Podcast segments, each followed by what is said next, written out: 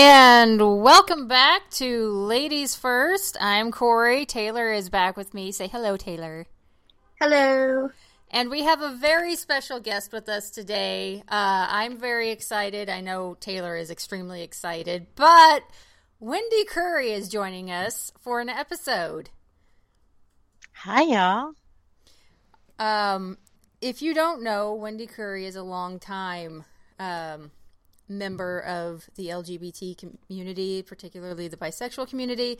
She has been involved in activism for quite some time, and we are both just really excited to have her here with us today and, you know, let her share her story. And then we're also excited because we kind of have three generations of queer women here, and I am just really excited to kind of get some intergenerational talk about the state of our community um, how it's changed, where we are now, maybe things that have changed for the better, things that have changed for the maybe not so better.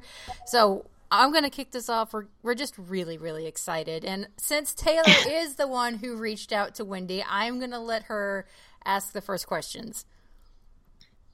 Thank you, Corey. So, um, Wendy Curry is a longtime bisexual activist who has done a lot for our community.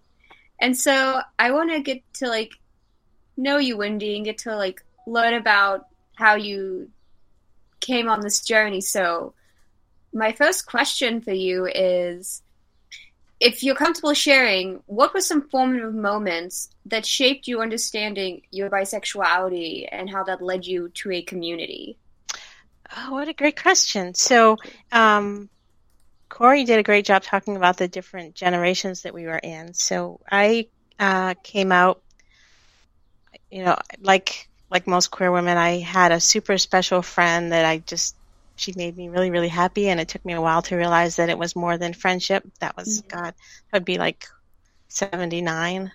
It's a long time ago, but uh, but in the early 80s there was such a thing as computers but we had you know, listservs, we had bulletin boards. We didn't have the internet that you have today, right? So I grew up in the middle of Maine with no queer community. There wasn't a gay bar. There wasn't books in the library. So I happened on a, a little bulletin board, as you do, um, and found that there was a whole bunch of people that were just like me, and I wasn't the only one like me. And after spending 17 years thinking there was there wasn't even a language for who I was. Just finding other women that were like me just just made me kind of crazy because I finally found my pack. Yeah. So you know, so um, Brown University started some listservs. There was a, a BiFem L, and there was a whole gosh, there was about fifty of us women around the same age, just trying to figure out who we were and and um, we were all had that excitement that you have when you when you find out that you aren't alone. From there, because I was very vocal, um, Binet recruited me to do some activism stuff, and Um, could you repeat what you said? I think the sound. And then all the other stuff. yeah, we lost you just for a little bit. Could you repeat the part about Binet? Oh, I'm sorry. Me. Oh, so so Binet was looking for national coordinators for their sextet, which was the top six national coordinators. And Binet was a very different animal than it is now. It was all about community and building ways for people to connect in different parts of the the world um, who were doing activism in very different cultures and that we could learn from each other. And so there was six people that would bring people together, but we weren't the bosses. We were just the the conduits, right? So they recruited me for that role based on the, the stuff that I was doing at Bifem. Mm-hmm. Yeah, I mean, you noted that uh, Binet for you is very different than what has happened in 2020. I'll put that diplomatically. We did an episode on um, uh, touching on that a little bit about so about that flag. Uh, we'll put a link in the video below, but. Wendy's experience, uh, just to give some context, she was in kind of really on the ground level when it was kind of really starting to form. Is that correct?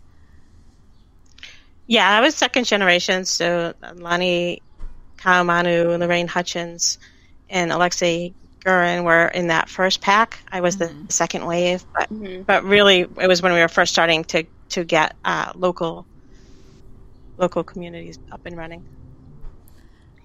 Right. Um, so, could you just briefly give us, as far as you are comfortable sharing, how the bisexual flag came about in your own words? I would be delighted. Thank you. And by the way, I heard your episode on the bi flag. It was brilliant, and that's why I was so excited to talk to y'all. So this is as exciting for me as it is for you You're guys. making us Um. Thank you. Oh yeah.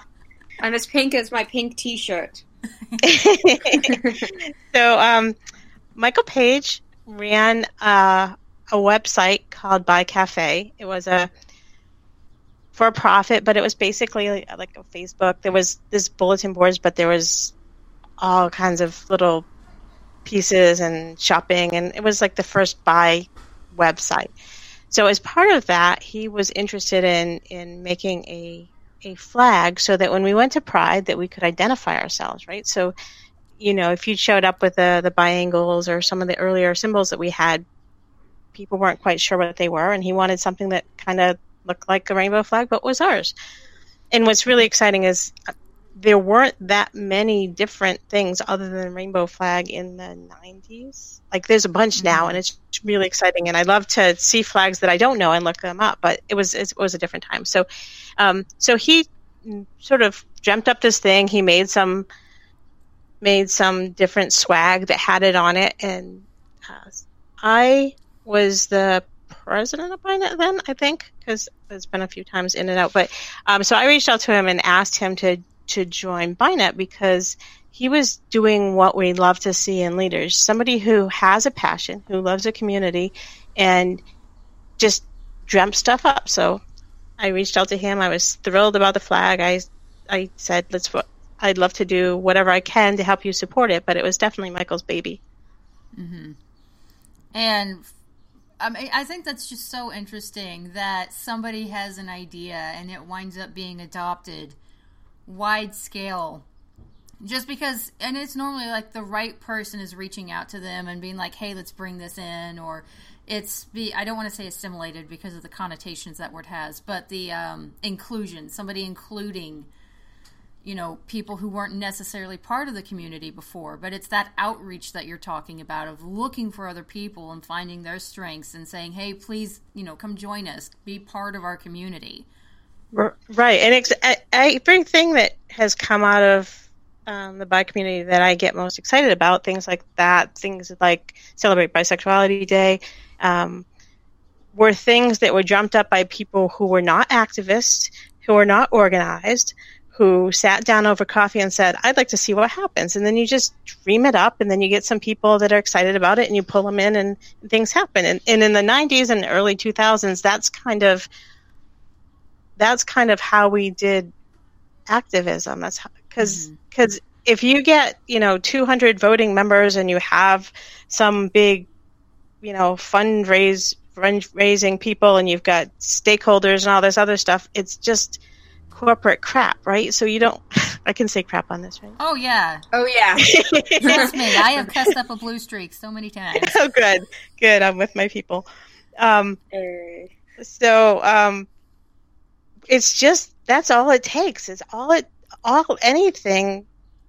Any really cool thing that lasts is just a a person who says, you know, I'd like to see what happens with this, and then you find people that support you, and that's that's how it happens. Yeah, I think you know we we have to be open and not in this kind of gatekeeping mentality, which you know, and we'll talk about this a little bit later in the episode if you don't mind. But there Sure. there is a little bit of a gatekeeping mentality now Yes. that I think does, like you said, either something's gone super corporate or we have like No. quote unquote purists on the other end, and it's very hard. Are you guys there? Oh yeah. Yeah. Okay, We're sorry. still. My my my what uh, screen went to sleep. I'll Oh, play with my mouse a more. problem. We're all good. Um, but yeah, sometimes it feels like there's a barrier to enter. And I think that's keeping some of the voices that could really help advance our communities from coming to the table and sharing their new ideas. Yes, and and one of the driving forces in the '90s were um, college educated people, which was great. But we started to restrict ourselves with only using the most PC language and and and using terminology that fit with us, mostly northeastern liberal college people. And so then what happens is if you have somebody come from the South or you have somebody who doesn't know what cisgender means or or uses um, tranny or any offensive term, rather than talking and interacting and learning from each other, they get shut off because they don't know that they don't have the secret decoder ring. Mm-hmm. Mm-hmm. You know what Well, I'm saying? like- So I grew up in Oklahoma, like rural Mm. Oklahoma, and I, you know, I was born in '84, so my formulative year of like when I was starting to question my sexuality, Matthew Shepard was murdered. Mhm. So, you know, and I grew up in a Bible thumping town. So my I, I want to say my salvation in some sense was I did have access to the internet. But I also knew, thanks to the internet, that there were these physical communities out there. And I, so I was like, okay, there's these great physical communities of, you know, people who are like me, and I just have to wait until I'm old enough. And then, you know, by the time I graduated from college, the internet had really started to kick in, and I saw that the communities, the physical communities, were declining. And it, Yes. to me, I feel like I'm on that weird. I'm in that middle generation that's straddling, like, you know, Taylor is younger and she is almost predominantly online. And I know you were coming up more when it was physical before the internet really took off. And I, for me, it almost feels like your lost generation because you knew there were these meet spaces. And then by the time it was supposed to be your turn, they're kind of gone. Right. Yes. Yeah, and I, I would love to see, and maybe that's just an age thing, but I would love to see us do more of the the the real life regional. We used to have regional conferences. We'd have national conferences, which just um, transcending boundaries still does one for um, for transgender and and bisexual bypass people in the Northeast, which is really cool, and you should go do it if you if you um, have an opportunity. But just this the feeling and the internet is great, right? We got a lot of people that are communicated. We have silos, but it's it's a good it's a good thing. Um, but the the feeling you get when you walk into a hotel and everybody in there is like you, or they're an ally, or they're just excited that you're here, you can't get that overwhelming sense of acceptance on the internet. I don't think. Maybe maybe it's a generational thing, but I would love for us to start doing that again. Well, see, like Taylor and I have had quite a few conversations about this just because, like, you know, she's the generation below me. And I've asked her, you know, what's it like for you just predominantly only having the internet as a form of quote unquote meet up? Like, Taylor, did mm-hmm. you want to comment on that?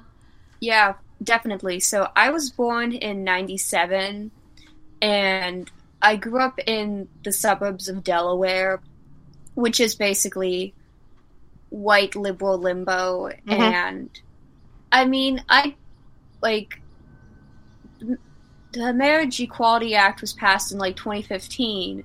So for me, that language about queerness was definitely permeating the air when I was um, coming of age into my teens. Like I just was remember today how in high school as a freshman there was a acquaintance of mine who was openly bisexual and would talk about it at like study hall. Um, and so like it was around me. I just didn't realize until I was like 20. Mm. And for me, I I had a very um, different home life from, compared to most people because I came from a very um, toxic family that was very socially and emotionally isolated. And so for me, socialization goes beyond queerness and just connecting to people is something I'm still working on. Mm. And like back in January, I flew to California to visit some friends of mine um, for a friend's didn't tell me. I was in San Francisco, so unfortunately, I would not have been able to make it to LA at the time.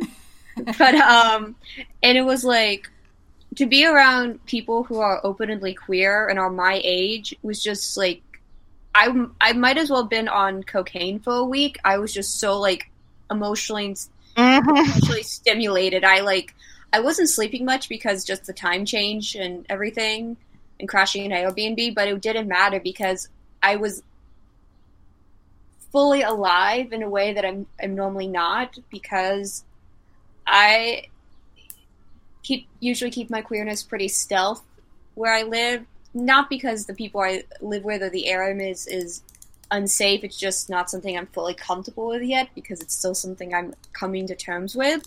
Sure. And honestly, I make the biggest leaps and bounds when I'm around other people and I can just express that side and talk about it and see them in their own element. There's a level of premeditation in every internet interaction because you have to take time to type out a message and you can edit it bef- before you hit send. And you don't get, you don't have that level of filter when you're talking to a person face to face especially when you're in the same room because there's no barrier except your own emotions and awkwardness. And there's just this energy that people can feed off one another and work with. And it's Corey and I just the other day were talking about introversion versus extroversion, and we all need people. We just our energies fluctuate in how we get our energy. Um, and so for me, as the very much who was raised on the internet, it has it has created this idea that we don't need physical space while revealing that we actually do need physical space physical space more than ever because when you go out and have this physical space for like a week you're more alive than you ever been in months and a positive about this pandemic and the lockdown is that we're all getting to really see how important it is to socially interact, and hopefully we can use that to address these issues when things have opened up. Like, I would love that this could help generate a discussion about like queer spaces, like gay bars and gay bookstores. I want a queer bookstore cafe so badly. Like, I just want to be able to sit and in my pride colors, having a hot chocolate, petting a bookstore cat, reading some queer history book, and knowing I'm around I'm around my people and I can easily access resources. Absolutely. there's something about being able to access resources immediately in a physical space that is way more reassuring than like than a lot of internet sources. Um, Well, I think the other difference is again, you know, Wendy talked about she was able to meet her people. Um, you, you said you went to Brown. Did I get that correctly? So no, so Brown University um, had five listservs that they host hosted. So they were email groups. It was um, by Acto, by Men, L, and one more. And so I just happened across them, and then it was an email group, very much kind of because of distance at the time, but but a lot like what Taylor was talking about.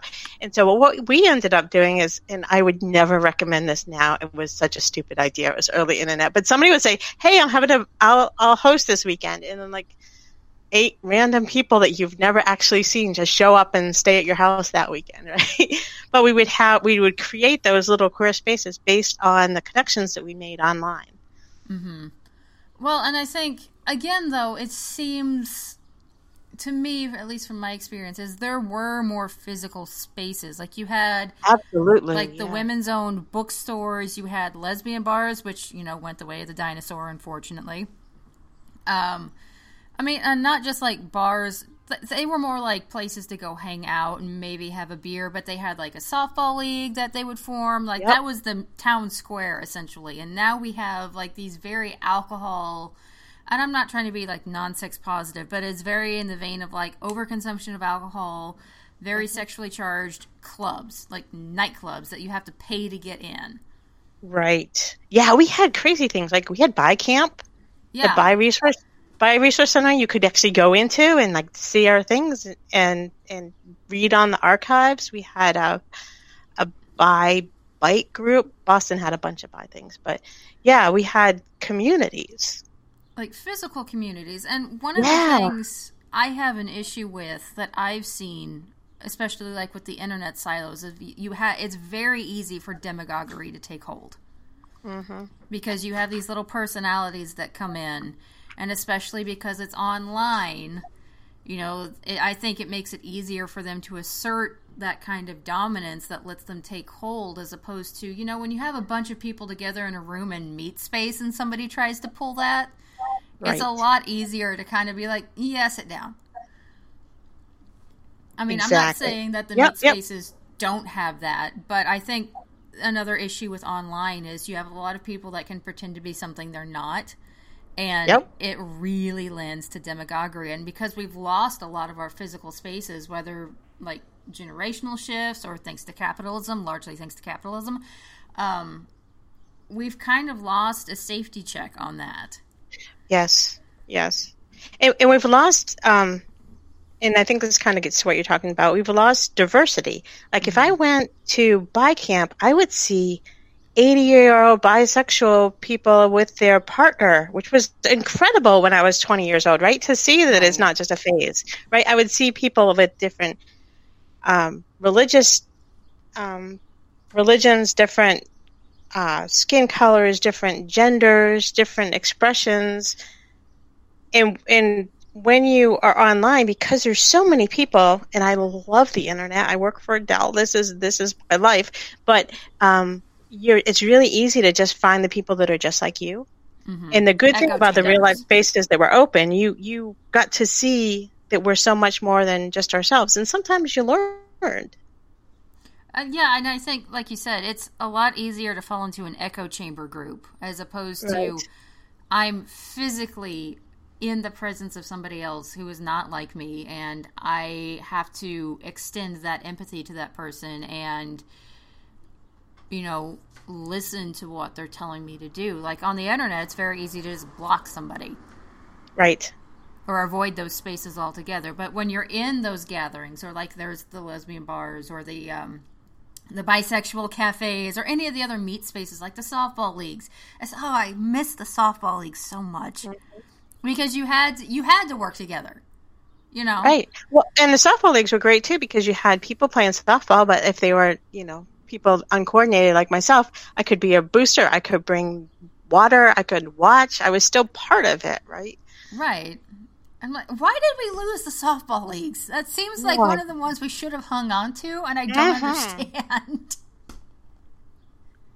Maybe Um, that needs to be our new project, Taylor. You need to, you and I need to figure out how to bring back the bisexual softball leagues.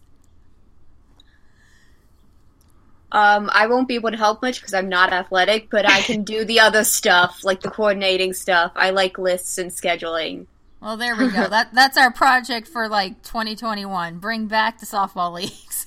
Yeah. And if you need somebody to research what happened to it, I'm sure Taylor can find it because she's incredible. Taylor can find like a toothpick hidden Mm-hmm. in the deepest vault of Fort Knox. Thanks. or Area 51. Like, I just have to ask Taylor, like, hey, Taylor, can you look this up for me? And, like, two days later, I have a 50 page report. Yeah. but, I mean, I really do think that we need to start re emphasizing the value of the meat spaces and the physical, like you said, it's just the diversity alone of having to open up our worldview and getting to see, like you said, that there's older bisexuals out there. And I know this this is going to be hard to hear because it's hard for me to say it. Like I'm 35 and I see somebody Taylor's age that's like, "Oh, you mean it's not a phase?" And I'm just like, "Oh God, I'm not that old." Yeah. But letting them Yeah, see like adult bisexuals, that's like, no, it's not a phase. This is what we Right. do. And there's monogamous bisexuals and there's poly bisexuals. hmm and There's different people. Yeah, and it's just being able to meet people who are not like you and getting to see their worldview, but then also, you know, like we've talked about, you're not alone. You have that physical immediacy of like, I'm not alone. I'm with my people. hmm And you're accepted just for who you are. You know what? You don't have to change. You don't have to change your language. You don't have to change your clothes. You're just you, and you're part of us. Exactly. Taylor, you were saying something?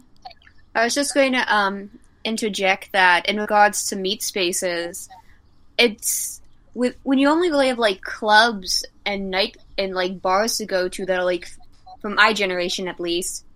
It's hard to really form deep connections and pass on information and educate. You know, if there's loud music and a lot of sensory input like flashing lights, it's hard for any person to just like have a true conversation with a stranger.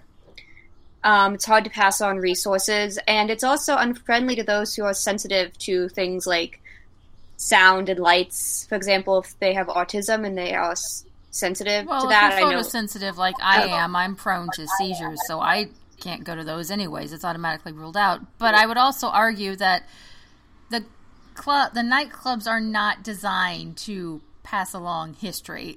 that is not. Oh, of course not. but what I'm saying is, like, if you can have a conversation with someone that Mhm. can, like, go for, like, an hour and you're comfortable, you can, like, form a connection that can lead to education through, like, I read this book, or I am from this generation and these are my experiences. Or, you know, like, I'm an introvert, so I like really deep conversation. I hate talking about trivial things like the weather. And you can't really have deep conversations when you have EDM music blasting in your ear. I would just like to say, as an Oklahoman, conversations about the weather are very important and they are not trivial. that is valid. So one of the things, one of the reasons that um, conventions were great is if you had, you know, ten people in your community that just said, "Hey, let's just have a thing." I would come for free and be a speaker, and you would find people who are interested in to buy fishing or whatever, and they'll go talk about stuff. But if you did a two or three day thing where people were just there and you'd have small topics to start the conversation, half of what would happen in the convention is people just sitting in easy chairs talking between things, right? And it sort of forced those connections that then carried on beyond. hmm But we don't do that so much anymore. But that that that's why that was so powerful. I think in the in the 90s and the, in the early 2000s because it it started a community where you could then reach out and find somebody that was interested and open to talking.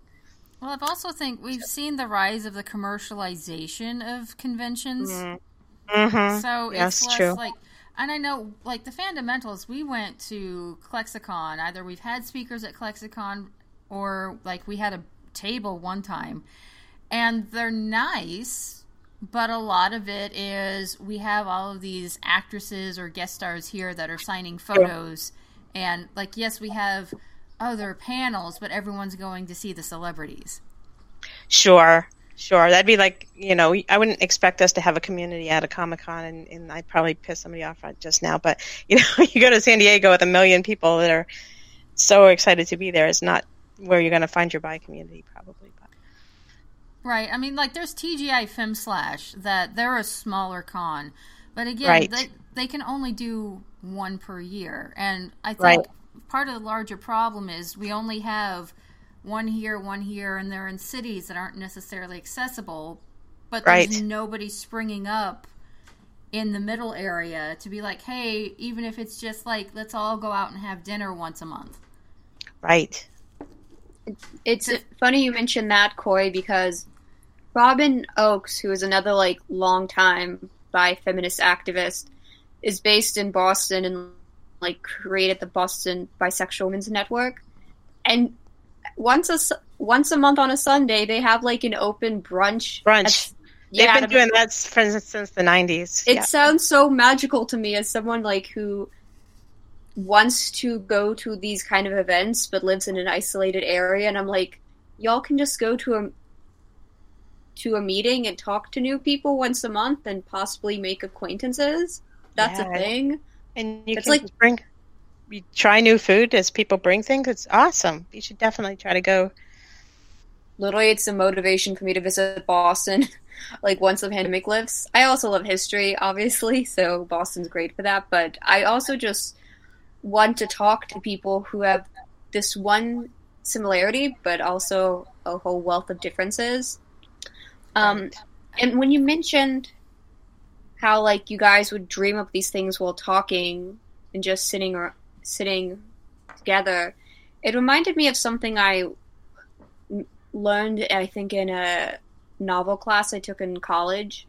Um, my professor mentioned how like a lot of a lot of like revolutionary thinking in the mo- relatively modern Western world, like I think he cited the French Revolution, is believed to be related to the salon, and that you have these people who are coming together and having these discussions, using their social time to really like verbally question what is going on around them.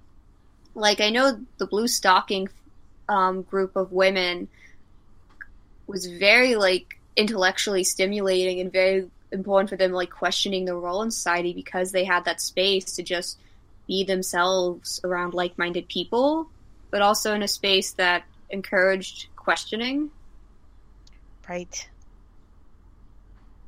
I Yeah, and that's hard to do. Go ahead. Sorry. No, I was just going to say that's kind of hard to do in, in straight cyberspace. hmm But also, it's hard. I mean, I've I live out in LA, and we've had some fundamental meetups, and it's just like, hey, do you guys just want to come go watch a movie with people who like watching the same kind of movie? And I think this is where I am kind of like, eh, internet, could we kind of get people back outside more because it's kind of hard to get people to go out. Yep. I mean, like prior prior to Rona, obviously Rona is is an entirely different issue, but you know, prior to this year, you know, so it's it's part of a measure of like, yes, we need more of these opportunities pop up, but it's also on the responsibility of the community to you guys have to show up to these too. Right.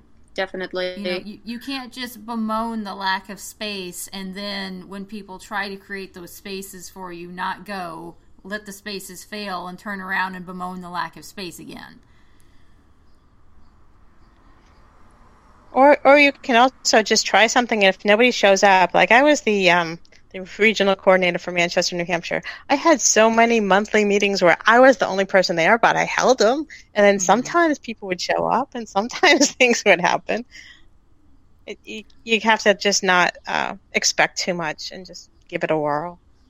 So think Yeah. of like so we have in my town we have a um a game it's kind of like a bar, but they just have a bunch of board games. So you pay five dollars and you can pick any old board game and, and, and play with them, right? So you could have a meetup to just go play Risk or Checkers or or Cards Against Humanity or whatever you want to play, and that gives you something that you're doing that's not about drinking, but it's getting you to interact in a different way. Right. Or even, you know, I've thought about once Rona has had a vaccine, you know, even just like monthly dinners of like you have a place that everybody can kind of agree on and you let the restaurant know it's like, hey, there's going to be X amount of us who have RSVP'd, we're going to be showing up. And everybody can just, in a relaxed environment, kind of start getting to know each other, build that up. Yes.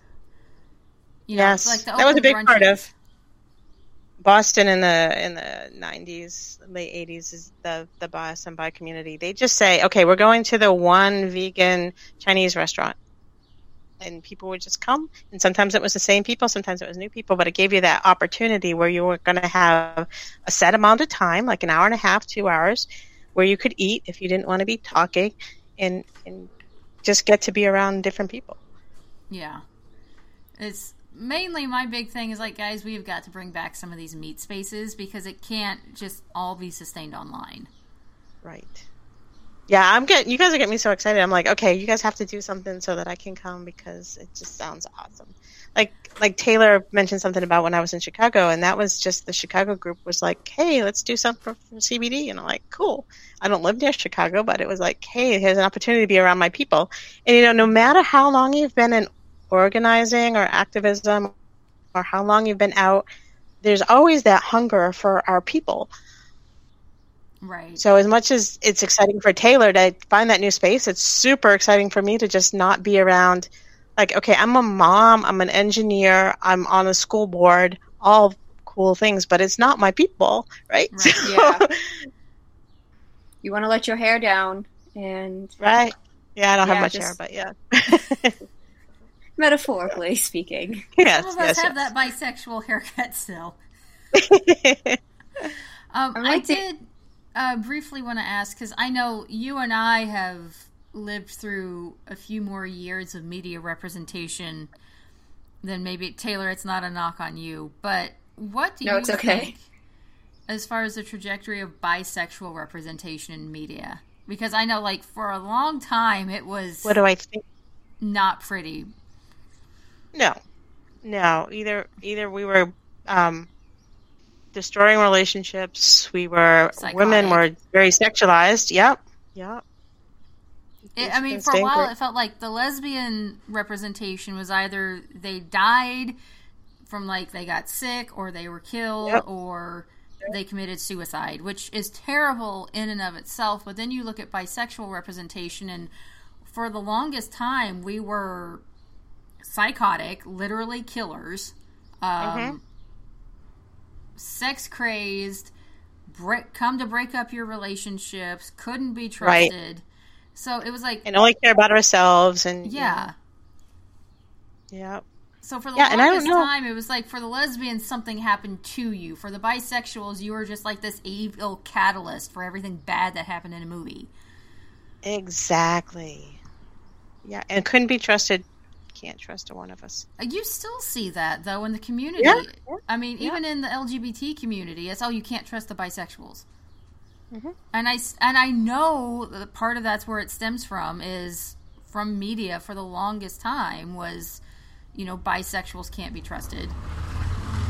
And then there's still those misconceptions about bisexuality itself that, you know, bisexuals are completely and utterly incapable of, you know, being faithful. Why can't you pick a side? I mean, Yep. you obviously know this. You've lived it for longer than I I, do. have. But I as far as like so in. August I will have been married for 35 years. So I'm so not the stereotype.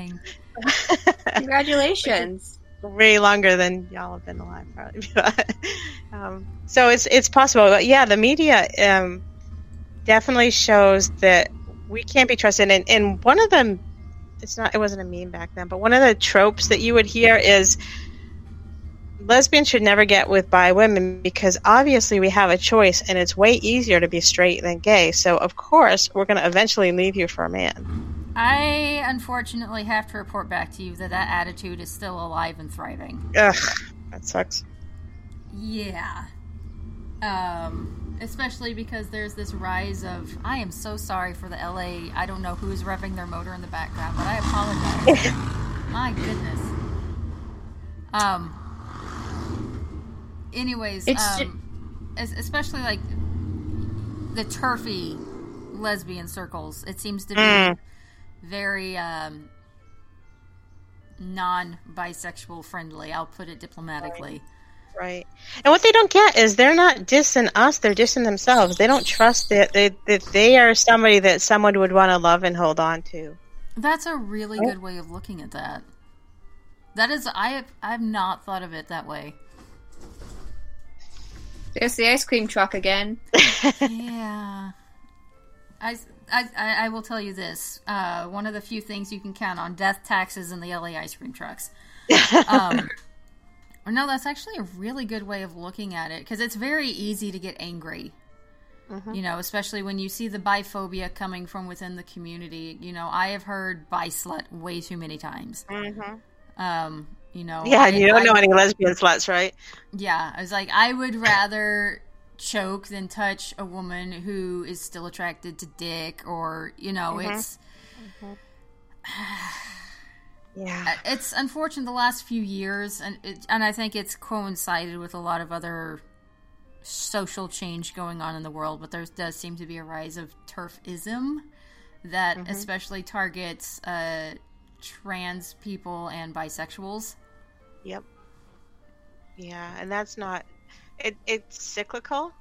hmm So, um, creating change in 2000, I think it was, um, the, the bi and trans communities came together because creating change was supposed to be the activism for LGBT and all inclusive, and it was okay, HRC does a lot of good things today, so I'm not trying to diss them. But back in the day, they were very much we're going to be like Republican looking, straight, respectable people, and screw the drag queens, screw the trannies, screw, screw the those those bi sluts, right? And so mm-hmm. we sort of came together to sort of fight that, right? And and it and then you see it okay for a couple of years, and then it sort of comes back and. And see, that's a good perspective to have of just like it's like and I think especially for younger people, being able to know and talk to people your age, of you're like, yes, this happens. It's not that you're losing the battle and everything's come undone, mm-hmm. but you know, progress is a continuous march. Right, and, and you can watch um, at the at the federal level, right? We had when Obama was president, we got a lot of rights bestowed upon us, and we made a lot of progress in in civil rights. And then, you know, for the last four years, they've been chipping away at them. But the good thing is, civil rights never go backwards forever. Mm-hmm. So all this is doing is it's inspiring people to if you everybody register to vote. Everybody go vote this year is really, really important. I know we say that every time, but this is really, really important. Right. And so, so enough people get motivated, and we'll keep knocking that wall down. It it feels it can be frustrating, you know, I mean, 80, 90, you know. There, I've been doing this for over 30 years and I, I never believed we'd have um, marriage in my lifetime. Let alone adoption, let alone military, right? So there's big wins, but it's really hard to see on day to day that that there's still, hey, we got job.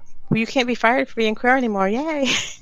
Right. Right. That was just this week, right? That was something that, yeah. Well, New Hampshire already had it, but you know, a lot of states did not. So, but it, but day to day, especially if you get on, I'm, I'm getting really anti Facebook people. I just, it's so nasty right now. But right. It, that there's people that will sit down and have coffee with you that, um, my kid can sleep over their house and yet they can go on Facebook and say the most horrifically nasty things about queer people that they would never say to your face, you know? Mm-hmm. Well, it's that level of disconnect of like they mm-hmm. won't say it to your face because they they can see the hurt it causes, but when you say right. it online, you you don't see that hurt. Right. Um. Man, this is such a surreal conversation to be having with an ice cream truck in the background. Uh, it's it's it honestly make I'm watching Twin Peaks right now, and it makes me think of the surrealness of that show and just how surreal reality is right now. Yes, because it is we. It, it's like we've made so much progress, but it's also politics has become so polarized in both directions. It's right. like so hard to have conversations now and feel like you can meet in the middle because for a leftist to meet in the middle it feels like you're getting too close to fascism, and the the far right is of course is not going to try to come forward and try to come leftward and think of more progressive ideas and compromise. Like, and become socialists, right? So we're going to be bad either way, right? Hey, well, and Matt, you still go ahead. Sorry, well, I was going to say. I'm just so excited. You lived through the 80s so you also i i was young enough that i caught the tail end that i remember still vividly the tail end of the aids crisis oh wow but i was still young you however probably had a front row seat i did so i graduated in 84 so that tells you you could be my kid but um i was this sounds really really horrible but i was so excited to be an adult and be on birth control and be able to just explore my sexuality and get out there and like 84, 83 a little bit. You heard a little bit of it in Maine, but all of a sudden it was like this big wall that came down and said, yeah, never mind that sexuality thing because it'll kill you. Right. And then, yeah, tons of, tons of funerals, tons of sickness, you know, and that's kind of, that's kind of what I was afraid of when this, when COVID first started is that sense that there's no cure. There's no there's no only evil people die or that you know you're condemned to death for something you do whether it's going out without a mask or or having sex or shooting up or having a partner who slept slept with someone like, and people were okay that you died for that. You know, it's like, Mhm. oh yeah, because you're the gays or you're you shoot up or or what you watch with uh, Black Lives Matter right now, right? So, oh yeah, so you had a counterfeit twenty dollar bill, so therefore you deserve to die, right? Right. That was there, but There's always Yeah, a I definitely- I think. yeah, I definitely remember AIDS.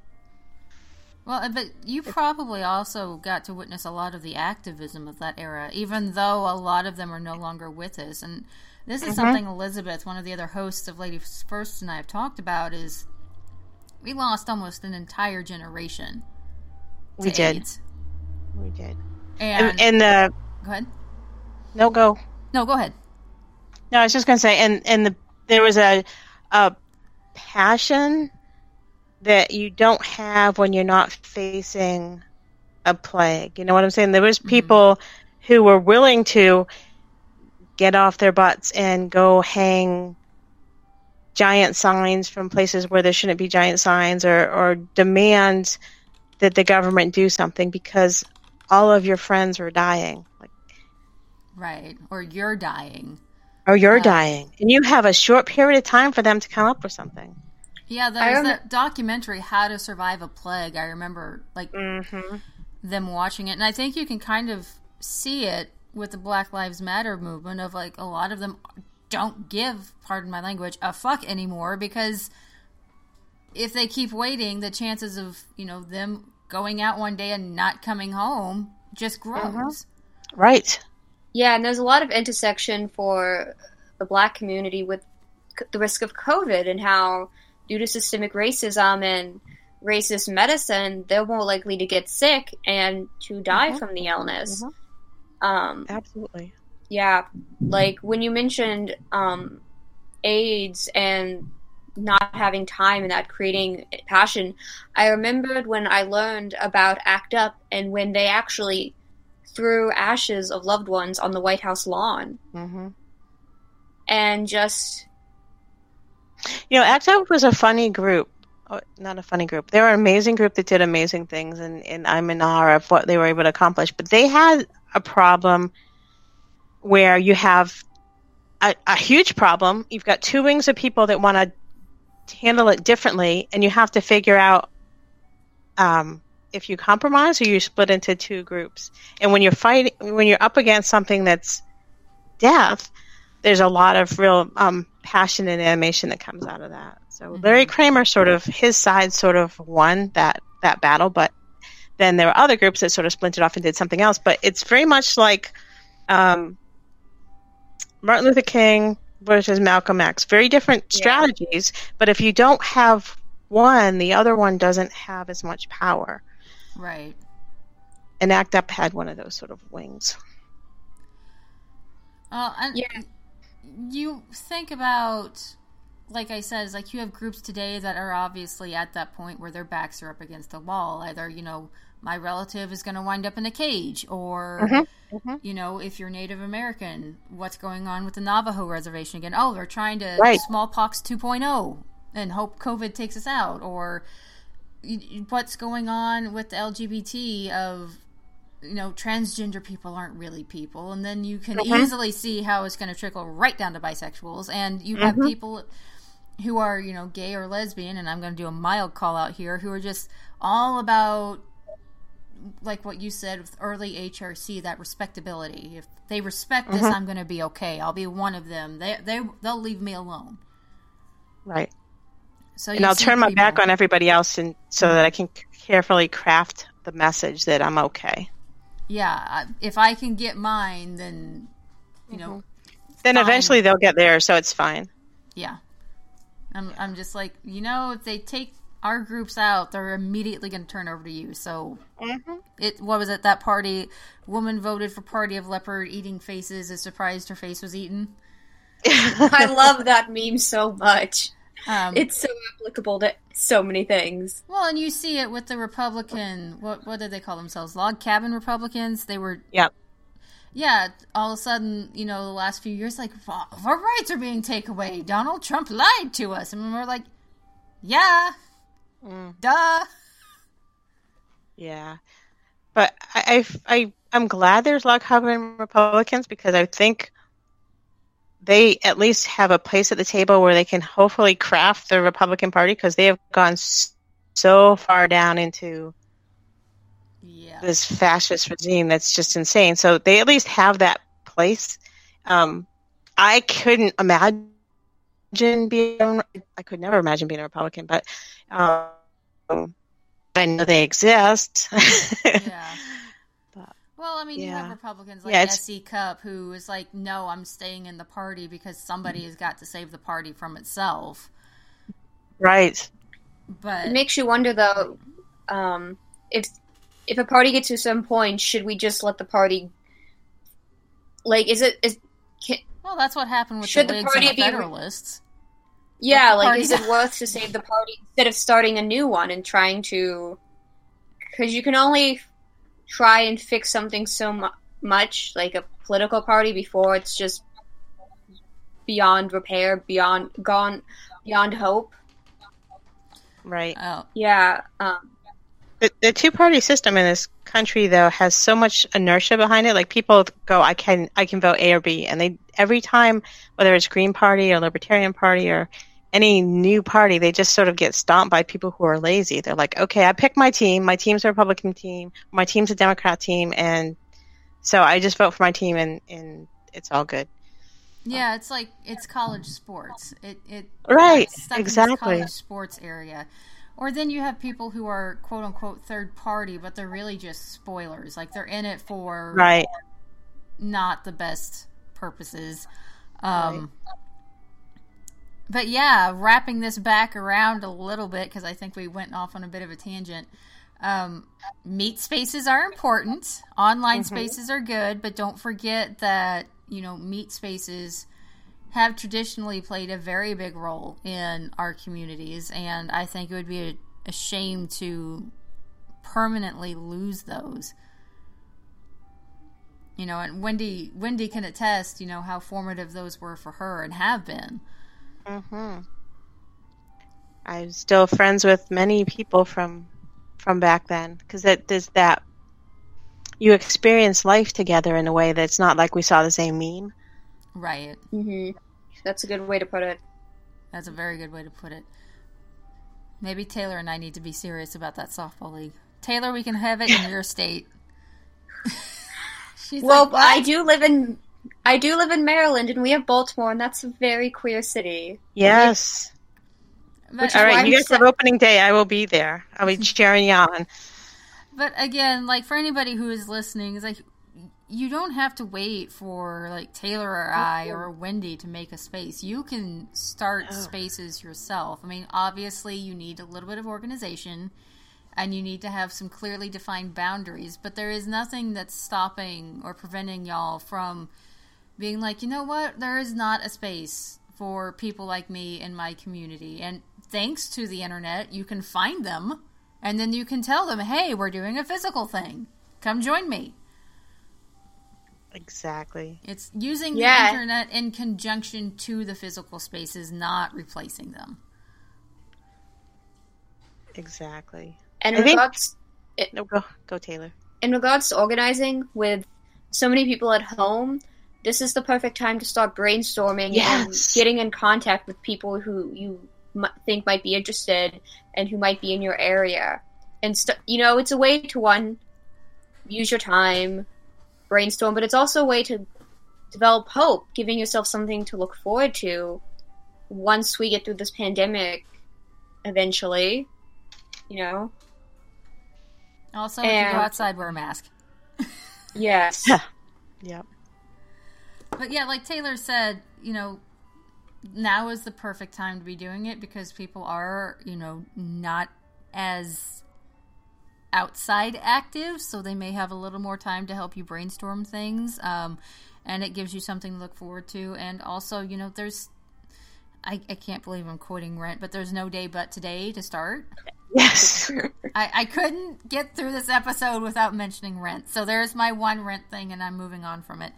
Um, but yeah, there nobody is gonna do it if you won't do it. I guess I should say. you have to be the change you want to see. You can't just rely on other people to do the organization for you. You at some point, you know, everybody in our community does need to take at least some kind of active role of you know, I want my rights. Even if it's right. just voting, which again, like Wendy said, please go vote. Make sure you're registered. Please, please, please vote this fall. Yeah, I think do things. I mean, until you in, you have time. We've been doing things like having paint parties where we just we're we're doing like uh, Muse is a is a place where you can do like wine and paint, but they have online things. So we'll we'll share a video and we'll just paint, or we'll do karaoke. And I really don't sing well, but we'll do karaoke, or we'll somebody will teach us how to cook. So we're having just these random parties where if you're shy, you can sort of sit in the background, but at least get you an entry to introduction to people. If you're not mm-hmm. comfortable with going to a, an event with strangers, at least you can slightly connect. Right, and that's a good idea really too of like those intermediate spaces. But uh, we are starting to uh, meet our time limit, so I do want to say again from Taylor and I both, thank you very much, Wendy, for joining us today. Um, I am this probably going to beg and so plead for you to come back at least once. sure. Yes, it was so awesome to have you, and we have so many more things we could talk about. Yeah. Um, yeah, obviously we could fill up an entire hour on politics, but we don't have the time for that yeah. today. But um, so yeah, my takeaway for the day: think about is the bi Confederate flag something that should divide a community, bring it together? Is there a place for it in the bi community? Go. No. what? There is no place. It needs no. to be lit on fire. Anything that's, that's a reminder to the Confederacy needs to be lit on fire. And I'm sorry, but y'all in our community need to learn yourselves and be better. Because that's what that's what took down BiNet, right? But so. yeah, that's what she says took down. She says yes, very good. I, I, I look forward to recounting this to the the next bisexual generation, being like, so this is something that this is one of the the the things that happened in 2020 and it's not even one of the more notable things. Right. It's a footnote, but it happened. Honestly, I think some of the mo- most important pillars of 2020 are Black Lives Matter, trans rights, wear a mask, and vote. Yes. Yes. Please vote and wear a mask. Don't die. We need you alive to vote. And also, most... know, obviously, over everything, Black Lives Matter. And if you don't believe that, then please do some soul searching. Um, we're gonna go ahead and wrap up though. Though again, Wendy, you have an open invitation to return basically whenever you want because we love talking to you. Uh, do you have any organizations for our listeners to check out? Uh, check out Transcending Boundaries. Transcending Boundaries. Okay, we will yeah. put a link to that uh, in the article when we post when this episode goes up, so you should have already been able to see it. Or if you downloaded the episode, just go check out the Fandomentals article on it, and you can find it there. Uh, don't forget, we have other podcasts as well beneath the screen of the Ultra Critics. Uh, Unabashed Book Snobbery, The Fundamentalist. That's Haram, that Sahara and I do. That's all about Muslim representation in the media. And we also have a uh, live play, role play RPG. Uh. I just wrote about it. Fae Forge Academy. That is every Friday. So be sure to check those out. Go check out uh, Transcending Boundaries as well. And check us out next month. We have double episodes again. I don't know about what, but we have double episodes again. Taylor can remind me after I hit stop. I got you. Th- Wendy, thanks so much for joining us. And everybody else, we will talk to you next time. Thank you.